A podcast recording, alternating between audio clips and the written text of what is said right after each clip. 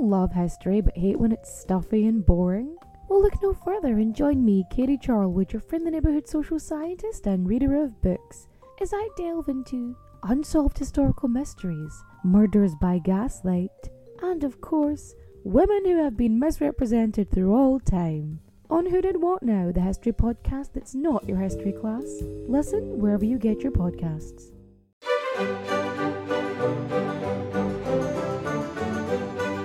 Hello and welcome to History Tea Time.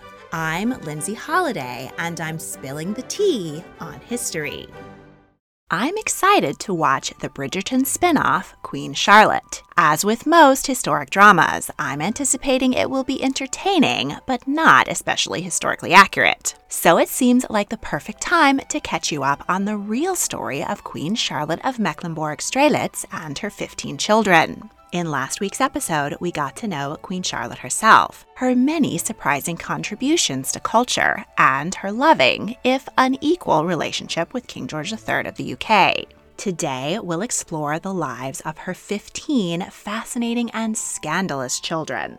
King George III of Great Britain and Ireland and his German wife, Charlotte of Mecklenburg Strelitz, had a close and loving relationship, which resulted in an astonishing 15 children. The couple preferred a quiet life at home to socializing at court. George was relatively down to earth and far more involved with his children than previous generations of royals. He enjoyed tumbling around on the floor with his brood and playing games in the garden. Charlotte loved her children dearly, but was more strict and formal than her husband. Having so many royal children was at once a blessing and a curse. If you think Queen Elizabeth's four children caused a lot of scandal and cost a lot of taxpayer money, multiply that by 3.75 having an heir and so many spares should have secured the line of succession. But the king and queen were overprotective of their daughters and resisted allowing them to marry. They called Kew Palace the nunnery and had romances with palace staff. But none of them had any surviving children. The sons were far more interested in their mistresses and produced dozens of illegitimate children. Towards the end of King George's life, he didn't have a single legitimate grandchild, and Parliament had to bribe the middle aged princes to finally walk down the aisle. The result was Queen Victoria, who had to deal with the bad reputations of her many wicked uncles and aunts, and some serious family drama. Let's meet King George III and Queen Charlotte's nine sons and six daughters. George IV as the firstborn son of the king, George became Duke of Cornwall and Rothesay at birth and was created Prince of Wales at just a few days old. He excelled in education and learned French, German, and Italian. At 18, he was given his own palace, Carlton House, where he threw himself into heavy drinking and cavorting with women. He was witty, both drunk and sober, and had excellent but expensive tastes. His annual allowance, £50,000, about £6 million today, was not nearly enough to keep up with his extravagant lifestyle. In the grand Hanoverian style, George frequently had vicious arguments with his parents, mostly over money and his love life. He became infatuated with a commoner, Maria Fitzherbert, who was a Catholic. According to the 1701 Act of Settlement, the spouse of a Catholic could not succeed to the British throne, and he could not legally wed without his father's permission. Nonetheless, George and Maria held a secret wedding ceremony. The couple lived together for several years, and rumors persist that they may have had children, but none have been confirmed. George was deeply in debt, and his father refused to bail him out. His friends in Parliament offered to grant him money if he would publicly deny his relationship with Maria. He did, and she was so hurt that she nearly left him. In 1788, when the prince was 26 and his father 50, the king began suffering serious mental illness. He was unable to deliver the speech necessary to open parliament. Parliament thus named George regent, giving him the power to govern in his father's place. King George wavered in and out of lucidity for the next three decades. When he was well, he was in charge, and when he lapsed back into madness, the Prince Regent ruled the nation. During a lucid period, the king once again refused to bail his 33 year old son out of debt unless he finally made a legitimate marriage and produced an heir. The prince agreed and wed his cousin, Princess Caroline of Brunswick. But the couple immediately disliked each other. She called him very fat and nothing like as handsome as his portrait and she was wounded by his clear preference for Maria Fitzherbert, who was present at their engagement dinner. He disliked her chattiness, jibes at Maria, and expressed concerns about her hygiene. George was drunk at the wedding and spent only his wedding night with his bride. But that was long enough for her to conceive a child, Charlotte. But the couple separated after they had done their duty by producing an heir. George returned to Maria and took a number of other mistresses. In 1810, King George's mental health broke down completely following the death of his youngest daughter, Amelia. The prince was once again named regent. This 10 year period in history is known as the Regency era. George was far less politically involved than his father had been and allowed his ministers to run the country he was more interested in fashion and decorating his palaces. He associated with fashion setting dandy Beau Brummell and architect John Nash. The prince greatly influenced the Regency style, most notably his Indian inspired Brighton Pavilion. In 1817, George's only child, 21 year old Princess Charlotte, was happily married and about to give birth to her first child. She was the nation's sweetheart, and its hopes for the future were set on her. Charlotte had a terribly difficult delivery, and her baby was stillborn. The princess died in the night. The outpouring of grief was massive, and without an heir, the future of the monarchy hung in the balance. As George's legal wife, Caroline, was now past menopause, there was nothing he could do about the succession. So his younger brothers were called on to finally father a new generation of royals. In 1820, King George III died at the age of 81. 57 year old George finally became king. He was obese and addicted to laudanum. He spent an obscene, even for him, £243,000, about 22 million today, on his lavish over-the-top coronation, complete with three new crowns filled with diamonds, and a robe so long and heavy it took eight sons of peers to carry it. His long estranged wife, Caroline, showed up to be crowned queen, and George ordered the doors of Westminster Abbey slammed in her face. Caroline died of cancer three weeks later. The king denied her a state funeral, but Londoners seized her coffin and paraded it through the streets. Napoleon had taken control of France and set up members of his own family as monarchs in the many other European countries he conquered, including the king's ancestral homeland of Hanover. Now Napoleon was poised to invade Russia, and Britain stood virtually alone. Despite George's incompetence, he had a strong military and two ingenious commanders, Wellington and Nelson, who won the Napoleonic Wars for Britain. But the domestic problems weren't over yet. The beginning of the Industrial Revolution replaced many workers with machinery, and thousands of former soldiers were left unemployed. And a poor harvest in 1816 caused famine parliamentary representation had not changed since the Middle Ages, so many manufacturing cities that had grown large had no representation, while sparsely populated so called rotten boroughs had enough MPs to always get their way. George prevented parliamentary reform and didn't lift a finger to help his people. With so many of the crowned heads of Europe recently put in baskets, George was completely out of touch. He was hugely unpopular and was the frequent subject of vicious cartoons. Terrified of being attacked and ashamed of his massive figure, George avoided being seen in public. He suffered from several weight related maladies, including gout and dropsy. He was also beginning to show signs of the madness that had claimed his father. After yet another massive meal washed down with copious quantities of alcohol, George died at 67, passing the throne to his third brother, William. Frederick. At six months old, the king's second son was named Prince Bishop of Osnabrück in Germany. The Peace of Westphalia, which had ended the Thirty Years' War between Catholic and Protestant kingdoms in 1648, stipulated that Osnabrück must be ruled over by alternating Catholic and Protestant bishops, elected from the members of the House of Hanover. The bishopric came with a substantial income.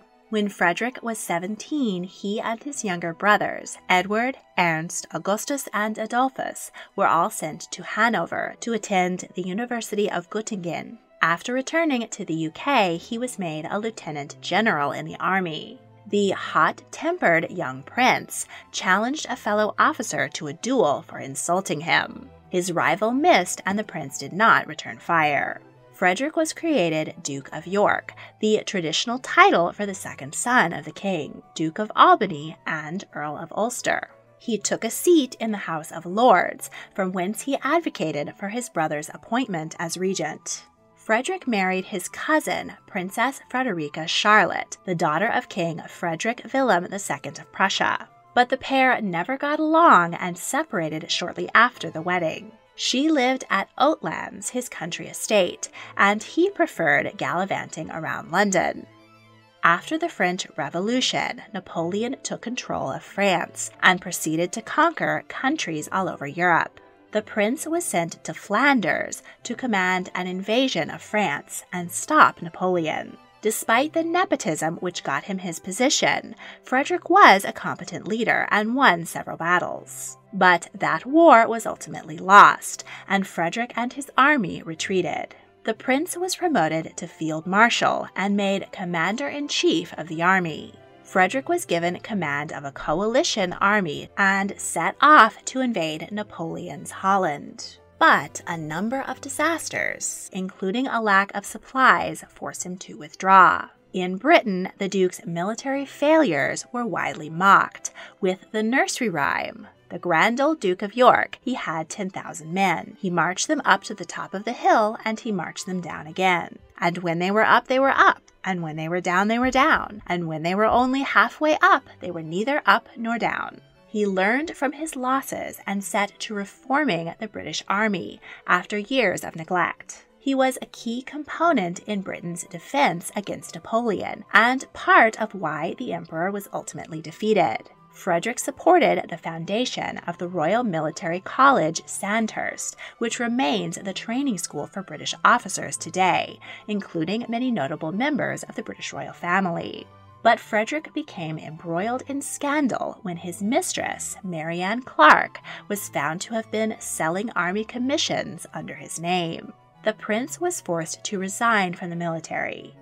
Frederick loved the nightlife in London and lost gobs of money gambling on cards and horse races. And, like his brother, he was excessively fond of food and drink. When Princess Charlotte died, Frederick was no help to the hunt for a new heir because he was already married to Frederica Charlotte, who was now past childbearing age.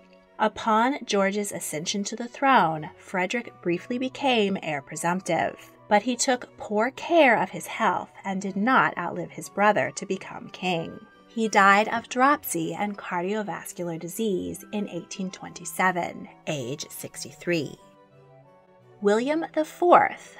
With two older brothers, William was never expected to become king, but he was his father's favorite of the elder boys. King George worried that William would fall under the bad influence of his naughty brothers. So while he sent most of his sons to the army, he sent his favorite son to his favorite branch of the military, the Navy. The king also ensured that William didn't get spoiled by ordering that he be treated just like any other 13 year old midshipman. He did his share of the cooking and was arrested along with his shipmates after a drunken brawl in Gibraltar, but was hastily released from the brig when his identity became known. William was allowed to have a tutor on board to continue his education.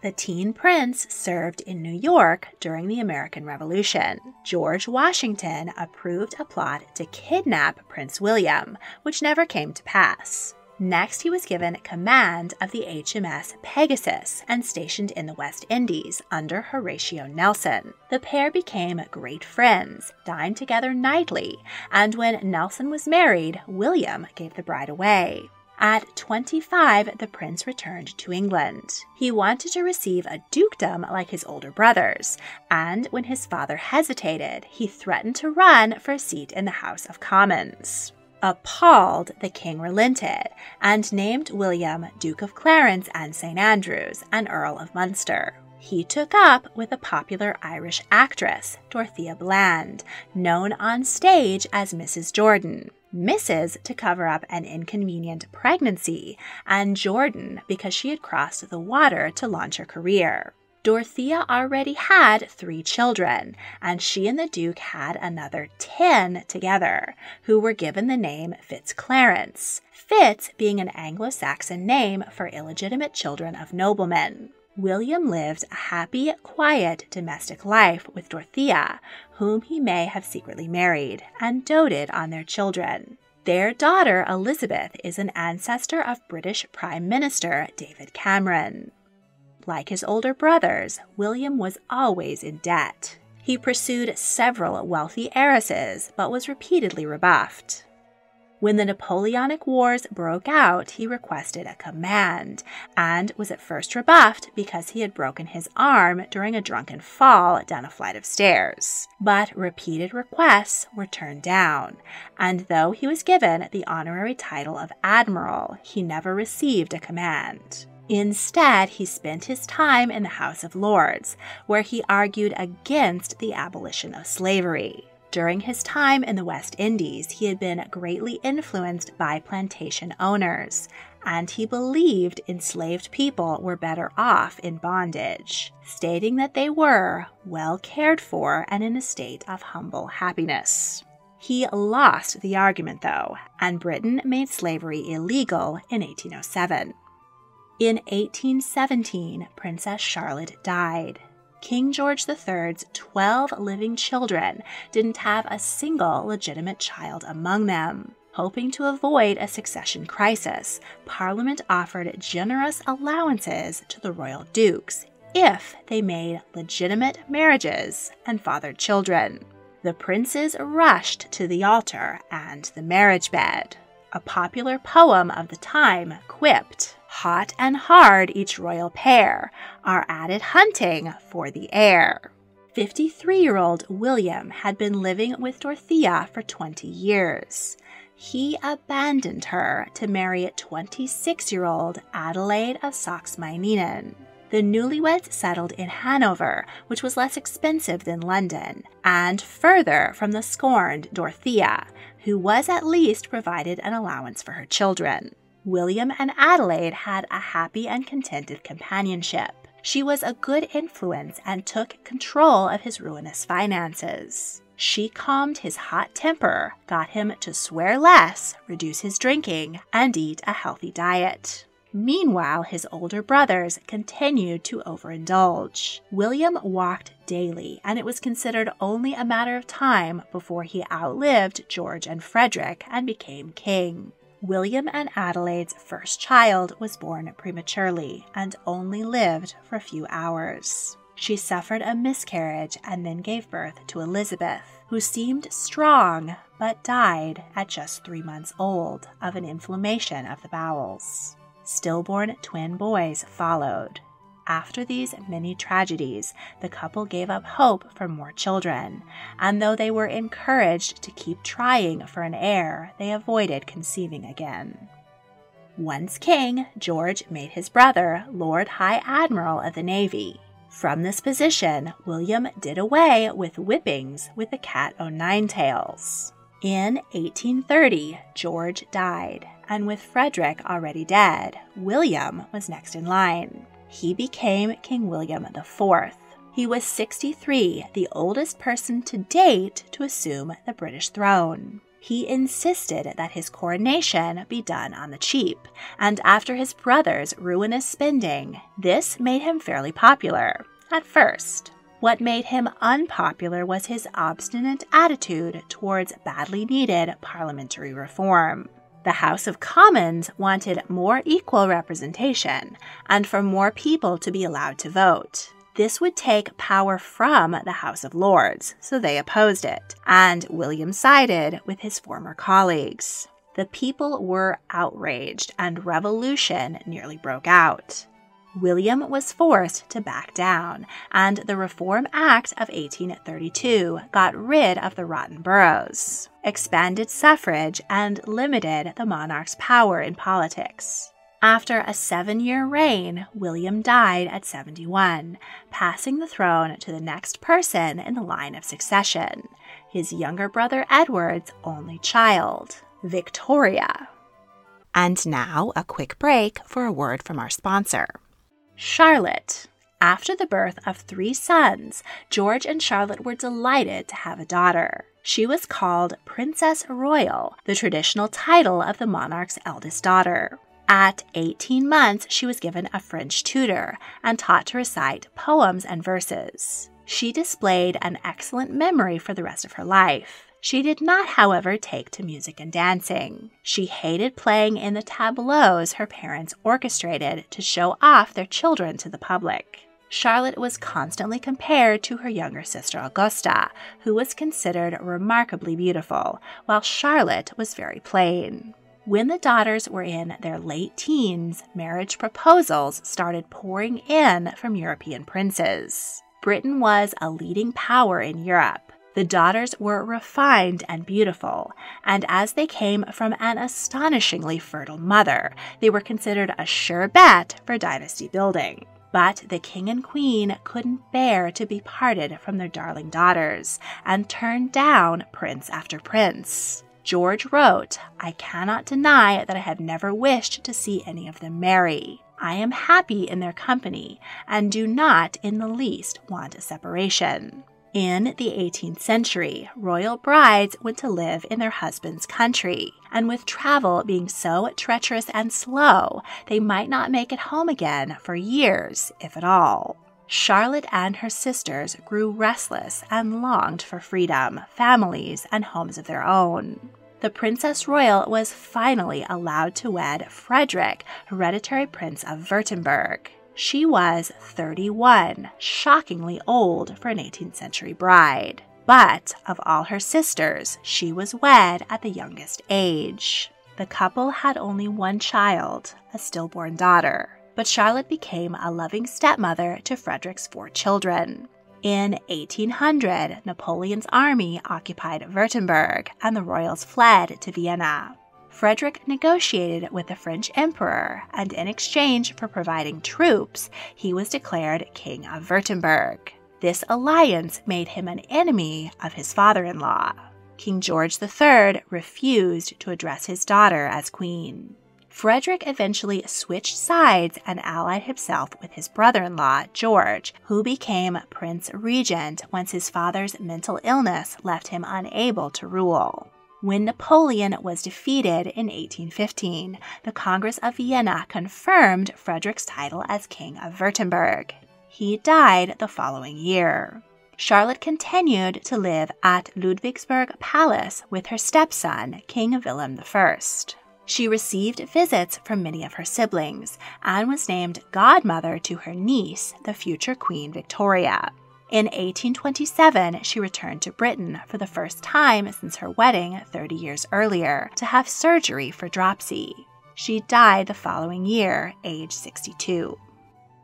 Edward was often bullied by his three elder brothers. He was educated in Geneva, Switzerland, where he joined a Masonic lodge and began a relationship with the wife of a French colonel, Julie Saint Laurent. The prince was stationed with the army in Gibraltar, and he had Julie smuggled there to be with him. Edward hated the Mediterranean heat and requested to be reassigned to Quebec, Canada. He brought Julie with him. He was promoted to Major General and was given a command during the Battle of Martinique in the West Indies. Next, he was stationed in Halifax, Nova Scotia, where he shaped the settlement's military defenses and civic buildings, and constructed a residence which he shared with Julie. Prince Edward Island was named in his honor, so think of him next time you enjoy a bowl of mussels. Historians don't believe Edward and Julie had any children together, though a number of Canadian and Nova Scotian families claim descent from the couple.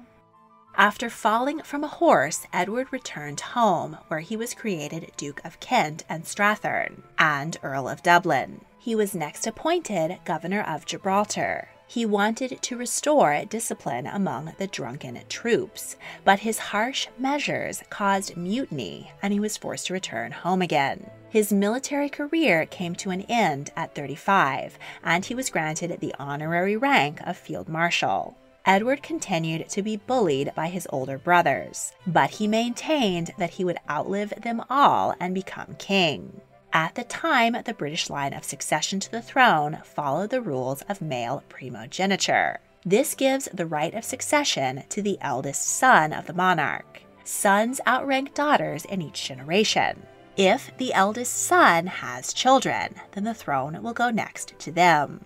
King George III's eldest son, George, did have one child, a daughter, Princess Charlotte. The popular princess was expected to follow her father and become queen someday. But in 1817, she died giving birth to a stillborn son at the age of 21. The nation grieved deeply for Charlotte, and without an heir to the throne, the monarchy and the future of the nation hung in the balance. Despite fathering 15 children, King George didn't have a single legitimate grandchild to carry on the dynasty. His sons had all been busy with their mistresses, and the daughters had been locked away in Kew Palace and prevented from marrying. To avoid a crisis, Parliament bribed the royal dukes to leave their mistresses, contract legal royal marriages, and get to reproducing offspring so that the monarchy could live on. Edward left Julie, his mistress of 28 years, to marry Princess Victoria of Saxe Coburg Saalfeld in a double wedding with his older brother, William, and his bride, Adelaide. Victoria was the sister of Princess Charlotte's widower, Prince Leopold. The couple remained in Germany, where they could live cheaply, but within a year, Victoria was pregnant. In order to be considered a legitimate heir, their child had to be born on British soil. So the couple raced across stormy seas to arrive at Kensington Palace just in time for the birth. The baby's christening caused a family row. Edward wanted to call her Charlotte, but Prince George scoffed at the use of his deceased daughter's name. Next, Georgiana was suggested, but George was even more affronted to the obvious show that this child would one day follow him on the throne. After driving the Duchess to tears, George finally said that the baby should be named after her mother, and so she was christened Victoria. Edward took great pride in his daughter, telling friends to look at her well, for she would one day be queen. According to the rules, the throne would be passed down the line of brothers until it stopped at one who had a legitimate child. As none of Edward's older brothers had any living legitimate children, Victoria was destined to inherit the throne. When she was just eight months old, Edward died of pneumonia at the age of 52. He failed to outlive his three older brothers and become king. But Victoria did become queen in 1837 at the age of 18. She gave birth to nine children and is an ancestor to the current monarchs of the UK, Denmark, Norway, Spain, and Sweden. Augusta Sophia King George was delighted to have another daughter and give Princess Charlotte a playmate. He was noted to favor his female offspring. The princess received a typical feminine education in etiquette, music, dancing, and art. But their mother hired well educated governesses to teach them English, French, German, and geography as well. Augusta was considered the most beautiful of the older sisters, but was also painfully shy. At 14, she had her social debut at her father's birthday celebration. Because of her dread of crowds, her mother did not tell her she would be center stage until right before the event. Augusta hated tension in the family and often escaped into her coin collection when there was strife between her parents and brothers. She was happiest at home and doted on her younger siblings. Augusta was particularly close to her older brother William and often wore an enamel anchor pendant in honor of him while he was away in the Navy. By 17, the attractive princess was considered a great catch on the royal marriage market. Frederick, Crown Prince of Denmark, asked King George for Augusta's hand in marriage. But the king's sister, Caroline Matilda, was Frederick's mother, and she had been mistreated and abandoned by his father. George refused to allow any of his daughters to marry a Danish prince. Prince Frederick Adolf of Sweden also proposed to Augusta, but George and Charlotte would not grant their consent. King George saw how restless his older daughters were growing being stuck at home. In 1788, he finally gave in and promised to take them to Hanover to find them suitable German royal husbands. But he suffered his first serious bout of mental illness that year, and the trip was cancelled. Queen Charlotte refused to bring up the question of their daughters' marriages to her husband for fear that the topic, which always distressed him, would spark a relapse. And the strain of his illness made her cling to her girls even tighter. Augusta began a relationship with Sir Brent Spencer, an Irish Army officer who had served in the American Revolution. The pair conducted their love affair in the utmost secrecy, in 1812, 44 year old Augusta asked her brother George, now Prince Regent, for permission to marry Brent. While no record of the nuptials exists, it was recorded in her sister Charlotte's court records that Augusta was privately married. Brent was holding a locket with Augusta's picture when he died in 1828. Augusta herself died in 1840, age 71. Everybody shush! William Shatner has something to say. Kat and Jethro, box of oddities. What do you do when the woman you love dies? Well, of course, you dig her up and you live with her. Aww. The show examines weird things. There are plenty of old photographs from this time period of children out in the streets playing in and among the dead horse carcasses. Oh, I miss those days. Things used to be so much simpler. Kat and Jethro. Then there's the urine wheel, which sounds like a really bad game show. Thing done weird things. Kat and Jethro, box of oddities. That is really mysterious. Join Kat and Jethro Gilligan Toth for the strange, the bizarre, the unexpected as they lift the lid and cautiously peer inside the box of oddities. The Webby Award winning Box of Oddities podcast from Airwave Media.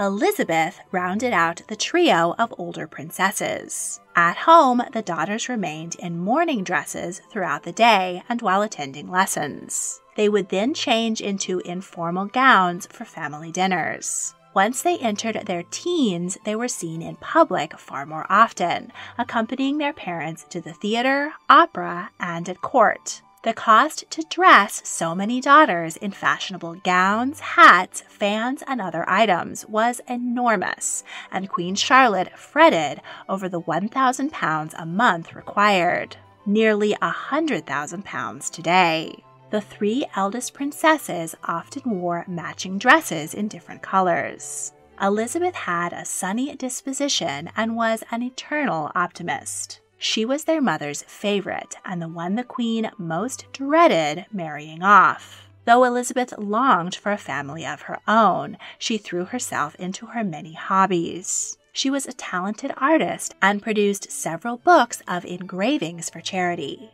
She also shared her father's interest in agriculture and started her own farm at a cottage in Old Windsor. She delighted in the produce of her garden and the eggs, milk, and butter from her livestock. She loved rich foods and was teased by her siblings about her weight. She had an excellent sense of humor and kept a large collection of jokes and witticisms.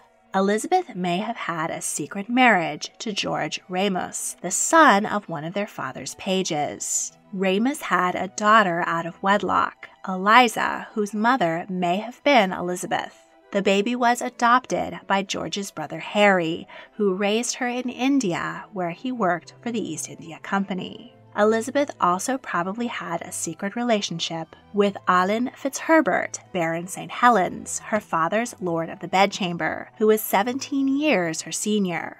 The couple kept enamel portraits of each other. When Elizabeth was 38, she received a proposal from the exiled Duke of Orleans, who would go on to become Louis Philippe I, King of the French. She was keen to accept, but her mother insisted that she turn him down because he was Catholic. At 44, while attending a ball, she saw Prince Frederick of Hesse Homburg in his dashing uniform. She whispered to a friend, If he is single, I will marry him. Four years later, he finally proposed. Elizabeth's mother again objected, fearing her move to Germany. But Elizabeth put her foot down and insisted that at 48 she finally be allowed to leave the nest. The bride wore a dress of silver tissue and Brussels lace, with ostrich feathers in her hair. As her father was too unwell to attend, she was escorted to the altar by her brother Frederick. The couple honeymooned at the Prince Regent's seaside retreat, Brighton Pavilion. Though the marriage was one of convenience, the couple found that they were very content together. Elizabeth reveled in the freedom to do what she liked in Germany, away from the structure of the British court and her overbearing mother. Frederick succeeded his father as Landgrave of Hesse Homburg. Elizabeth's dowry allowed him to renovate his palace. Landgravine Elizabeth founded a daycare and school for children of working mothers. She mourned her missed opportunity to have children of her own, but she loved caring for the little ones at the school. She died in 1840, age 69, and was buried in Homburg. Ernst Augustus was the eldest of the younger set of sons. In childhood, they all lived with a tutor near their parents' residence at Kew Palace. As they entered adolescence, King George feared the bad influence his eldest son, George, was having on the younger boys. So he shipped Ernst Adolphus and Augustus off to the other kingdom he ruled, Hanover in modern day Germany. The princes attended the University of Göttingen. Ernst excelled in his studies and military training. He took easily to horseback and was an excellent shot. He was commissioned as a colonel in the Hanoverian cavalry and served under his brother Frederick in the Netherlands during the Napoleonic War. During a battle, he received a disfiguring facial wound, and a passing cannonball blinded him in one eye. He returned home for treatment, but the eye was found to be inoperable. Ernst was eager to return to action and petitioned Frederick for a command in the British Army, but he was repeatedly denied and remained frustrated over the issue for years. Ernst was created Duke of Cumberland and Teviotdale and took an active role in the House of Lords. His views were extremely conservative, and he became leader of the Tory party. He argued against Irish Catholic emancipation and sided with his father on many issues, which were seen as increasingly out of touch. Ernst was greatly disliked by the British people, and because he did not conduct scandalous love affairs in public like his older brothers, whispers circled about what greater sins the Duke might be up to in private. Ernst claimed to have been attacked in his sleep. When he called for help, his servants found that one of his valets, Joseph Sellis, was not among them. Joseph was found locked in his room with his throat freshly cut. Rumors flew that Ernst had murdered his valet. possibly because he was sleeping with Joseph's wife, or because he was sleeping with Joseph himself and was being blackmailed. An anti monarchist led the inquest and tried to pin charges on the Duke, but the verdict came back as death by suicide. George Salas's ghost would continue to haunt the prince. As would persistent rumors that he had fathered a child by his own sister, Princess Sophia. Sophia did disappear for several months, at the end of which one of the court equerries retired to raise a newborn son, whose mother was unknown. Historians continue to debate this issue. Some insist that Ernst raped Sophia, while others believe the rumors were created by his political enemies. Either way, Sophia's reputation was ruined, and she was never able to marry.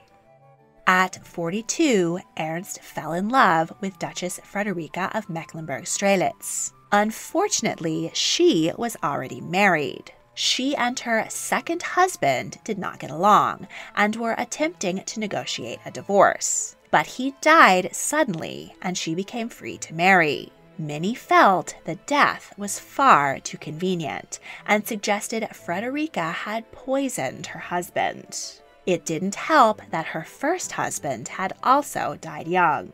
Queen Charlotte disliked Frederica, as she had previously jilted Ernst's younger brother, Adolphus. The queen refused to attend their wedding.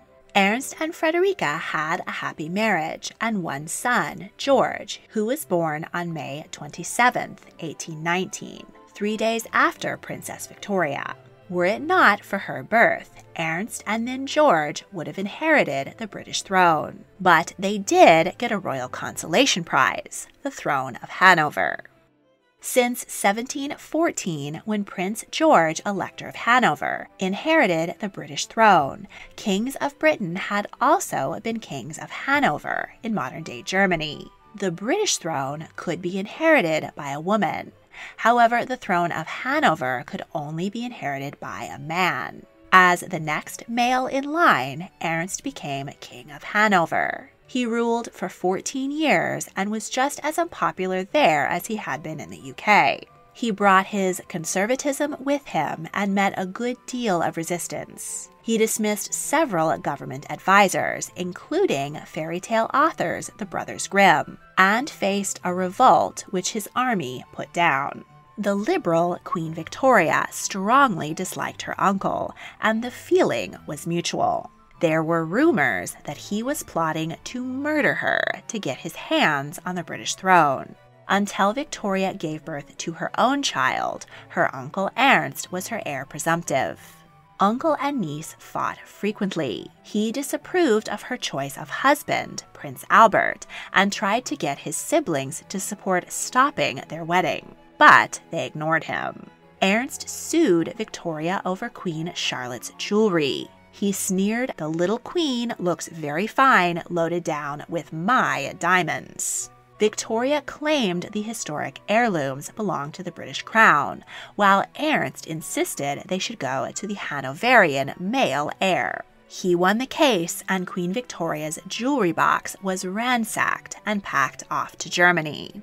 Ernst died in 1851 at 80. His death was mourned very little in Britain. The Times did not print a black border as it usually did when a royal died. It did print.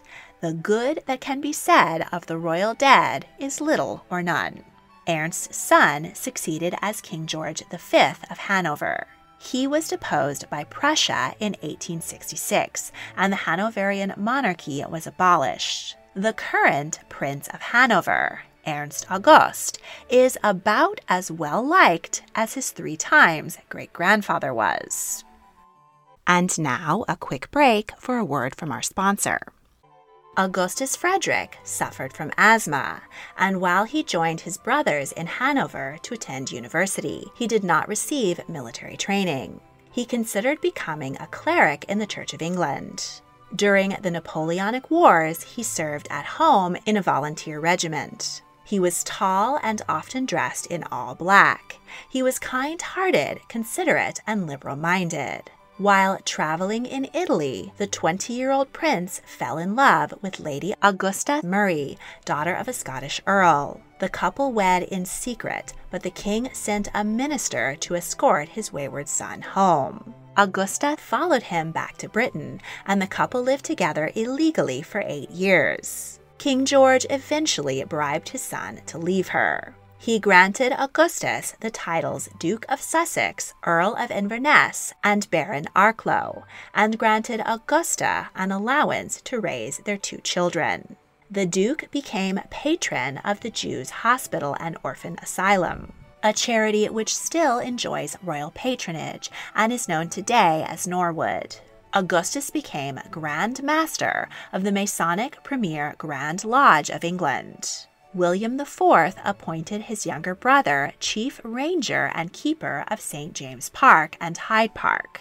When Augusta Murray died, the prince considered himself free to marry again. The 58 year old wed 46 year old widow Cecilia Underwood, though he failed again to seek royal permission. Cecilia was not recognized as Duchess of Sussex, but Queen Victoria later granted her the title Duchess of Inverness. Augustus was by far Victoria's favorite uncle. He was caring and encouraging to her throughout her childhood and early reign. Augustus was there to support her when the slight 18 year old queen faced a room full of old men to conduct her first cabinet meeting. He was also the uncle she chose to walk her down the aisle at her wedding. Victoria appointed Augustus governor of Windsor Castle. He was also president of the Society of Arts. He had an interest in biblical studies and Hebrew, and his personal library contained over 50,000 manuscripts, some in Hebrew. Augustus died of erysipelas in 1843, age 70. Adolphus was educated alongside Ernst and served with him in the Hanoverian army. He was wounded and captured in battle, but was quickly rescued. During the Napoleonic Wars, Adolphus was sent to Berlin. Both the French and the Prussians wanted to take the city and surrounded it. Adolphus refused to surrender, but left and went home to London, leaving his second in command to deal with the perilous situation.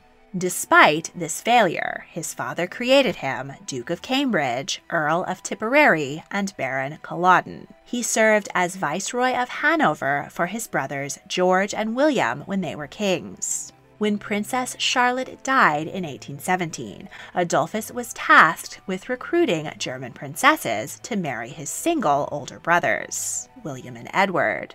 Once he negotiated their unions, he decided to take a bride for himself. The 44 year old prince wed 20 year old Princess Augusta of Hesse Cassel. The couple had one son and two daughters. The youngest, Mary, wed the Duke of Teck and was the mother of Mary of Teck, who wed the future King George V in 1893. Thus, Adolphus is also an ancestor of Queen Elizabeth II when William IV died in 1837 and Ernst succeeded as King of Hanover. He took over the principality and sent Adolphus home. He died in 1850, age 76. Mary was considered the most beautiful of George and Charlotte's daughters. She was well behaved and obedient, and her sisters called her Mama's tool. At 16, she was allowed to dance for the first time at a ball given for her father's birthday. The following spring, she made her official court debut. At 20, she fell in love with Prince Frederick, son of Willem V, Prince of Orange. The Dutch royals were living at the British court after having been chased out of the Netherlands by Napoleon's army. But the pair were not allowed to wed, as the king insisted that her elder sisters must be married first. Three years later, Frederick died of an infection while serving in the army, and heartbroken Mary was allowed to go into official mourning. Mary was the constant companion of her younger sister Amelia. She nursed her through a bout of measles, which killed her at the age of 27. Mary was distraught at the loss. Mary was close to her oldest brother George. When his estranged wife left the country for Italy, Mary congratulated him on the prospect of a good riddance. By the age of 40, Mary was sick of living under her mother's roof. So she persuaded the Queen to allow her to accept a proposal from her first cousin, Prince William Frederick, Duke of Gloucester and Edinburgh, who was the same age as she. He had originally proposed to 19 year old Princess Charlotte, but had been turned down. William fell very much in love with Mary, and while she never felt the same, she was happy to have her own home, Bagshot Park, and her freedom. Mary died in 1857, age 81. She was the last surviving and longest lived child of King George III. Sophia. Upon the birth of his 12th child, King George had serious worries about how all of his brood would be provided for he persuaded Parliament to pass a bill granting an allowance of £6,000 a year to each of his daughters, either upon their marriage or upon his death. Sophia was brought up with her sisters Mary and Amelia. Their mother was aghast at the expense of buying fashionable clothes for her teenage daughters, so put the younger girls in inexpensive country made dresses and fed them plain food the Queen did make education a priority. She allowed her daughters to play sports and rowdy games with their brothers and brought them with her to the theater and musical performances. Sophia was devoted to her father. She was described as a delightful though moody girl, pretty, delicate, and passionate. At 14, Sophia debuted at court on her father's birthday the princesses were not allowed to socialize outside the palace. For entertainment, their mother read sermons to them. Sophia once wrote that her days were so deadly dull, I wish myself a kangaroo. When Prince George was appointed regent, he tried to bargain for a modicum of freedom for his dear sisters. But their mother was outraged and wounded and prevented most real change. The only men the princesses saw were court attendants. Unlike many of her sisters, Sophia became infatuated with one of them, her father's equerry, Major General Thomas Garth. He was 33 years her senior and called a hideous old devil. But Sophia couldn't contain herself when she was near him. At 23, Sophia disappeared from court for several months after which time Thomas retired to raise his newborn son, whose mother was unnamed. Sophia may have secretly given birth to Thomas's child, but there were other rumors that the baby was actually the result of Sophia having been raped by her own brother, Ernst. Some historians believe this to be the case, while others argue that the rumors were created by Ernst's political enemies. Prince George did warn his sister not to be alone in the same room with Ernst. Either way, Sophia's damaged reputation ruined any chances she had of marrying. She did visit Thomas and his son, Thomas, whenever she was able. The younger Thomas later attempted to blackmail the royal family with information he supposedly had about his parentage. Sophia was a favorite of her niece, Princess Charlotte, who didn't care for most of her aunts. When Sophia was 41, her mother died, and she finally gained her freedom. But within a few years, she began to go blind and was often dizzy and muddled. She may have suffered from the same mental illness as her father she moved into a Kensington Palace apartment next to Duchess Victoria and her daughter, the future Queen Victoria. Sophia was one of the few paternal relatives the future queen saw regularly, and she was rather frightened of her aunt. Sophia fell under the spell of Duchess Victoria's comptroller, John Conroy, who bullied and tried to control the future queen throughout her childhood. Sophia allowed Conroy to handle her finances, which he used to buy himself three estates. And she spied on young Victoria and reported back to Conroy, further alienating aunt and niece. Sophia died in 1848, age 70. Her family then discovered that Conroy had squandered all of her wealth and she had nothing left. Her ghost is said to haunt Kensington Palace. Octavius was thus named because he was the king and queen's eighth son. George, now dealing with rebellious teenage sons, doted on his youngest children. He tried to attend all their birthday parties, and the youngsters were brought every evening at six o'clock to play with their parents. A friend recorded a happy domestic scene of George carrying Sophia and Octavius in his arms. Prince Octavius was very docile, good natured, and was the delight of all around him. He was 19 months old when his younger brother Alfred was born. When he was nearly two, Queen Charlotte decided to inoculate him against the deadly smallpox disease. 18th century inoculations were not like safe vaccinations of today. They involved infecting the patient with a live cowpox virus, which would prepare the body's immune system if attacked by smallpox. Cowpox was far less deadly than smallpox, but it was a dangerous disease. Millions were dying of smallpox, and inoculation saved countless lives, but it was still a gamble. The cowpox virus proved overwhelming for young Alfred, and he was taken by his governess to the seaside in the hopes that the fresh air and bathing in the cold water would improve his health. At the coast, he was a happy toddler, but he continued to break out in pox and suffer chest problems. He died on August 20th, 1782, just a month shy of his second birthday. His parents were devastated, but they counted themselves extremely lucky that Alfred was the only baby they had lost. Childhood mortality was incredibly high, and parents expected to lose a few of their children at a young age. The court did not go into official mourning for children under the age of 14. King George remarked, I am very sorry for Alfred, but had it been Octavius, I should have died too. Six months after Alfred's death, the parents made the difficult decision to inoculate Octavius and Sophia against smallpox as well. Sophia recovered quickly, but Octavius's health deteriorated and he died within a matter of days. He was buried alongside Alfred at Westminster Abbey.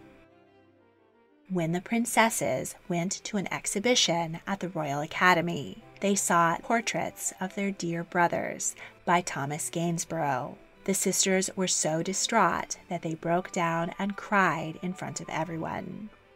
The deaths of the two youngest sons overwhelmed King George and exacerbated the decline of his mental health. He lamented, There will be no heaven for me if Octavius is not there. In later years, when in the grips of madness, George would often hold conversations with his two dead sons, and once mistook a pillow for Octavius. Amelia.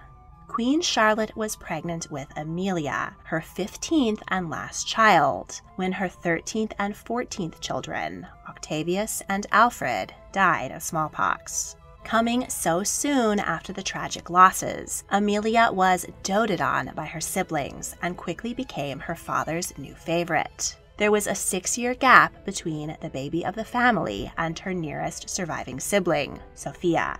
She was 21 years younger than her eldest brother, George. Sophia was proud, dignified, and well aware of her position from a young age. As a baby, when she met new people, she instantly held out her tiny hand to be kissed. The younger trio of sisters, Mary, Sophia, and Amelia, did not receive the same level of paternal involvement that their older sisters had. Amelia was only five when her father was incapacitated by mental illness.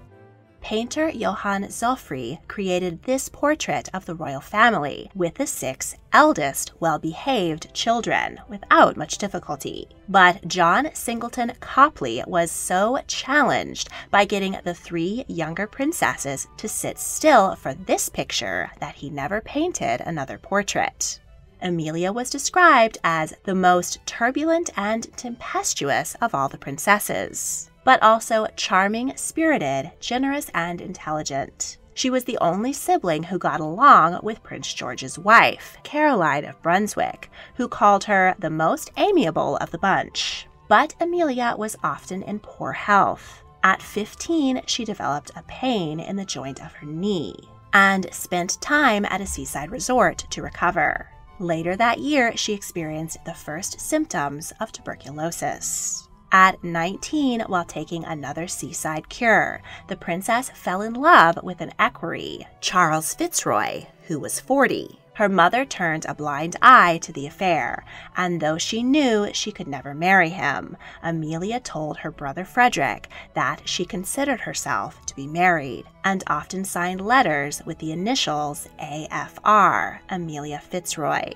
At 25, she came down with measles, and being stuck at home with her mother only worsened her misery her father sent her once more to the seaside with her favorite sister Mary, who nursed her for nearly two years. The anxious king called for daily reports on his daughter's health. She recovered enough to take short walks in the garden, but eventually was confined to her bed. Amelia died at the age of 27. Amelia was buried in the royal vault at St. George's Chapel, Windsor. She left all her possessions to Charles Fitzroy. Her brother George requested her death mask. On her deathbed, she sent a mourning ring to her father. George burst into tears when he received it. Her death exacerbated King George's mental decline. He would often shout her name repeatedly and sometimes held the delusion that his youngest child was only staying in Hanover with a large family of her own, where she would never grow old and always be well. You can now follow History Tea Time on Facebook, Instagram, and TikTok. If you enjoyed this episode, please subscribe. I'll be putting out new podcast episodes each Thursday, revisiting and revamping my most popular YouTube videos, and adding even more fascinating information for your listening pleasure. Want some visuals with your history? Then check out my YouTube channel, also called History Tea Time with Lindsay Holiday, where you can find hundreds of videos about queens of the world, royal history, women's medical history, and more. This podcast is part of the Airwave Media Podcast Network. Visit airwavemedia.com to listen and subscribe to other great shows like Queen's Podcast, Ancient History Fangirl, Redacted History, and more.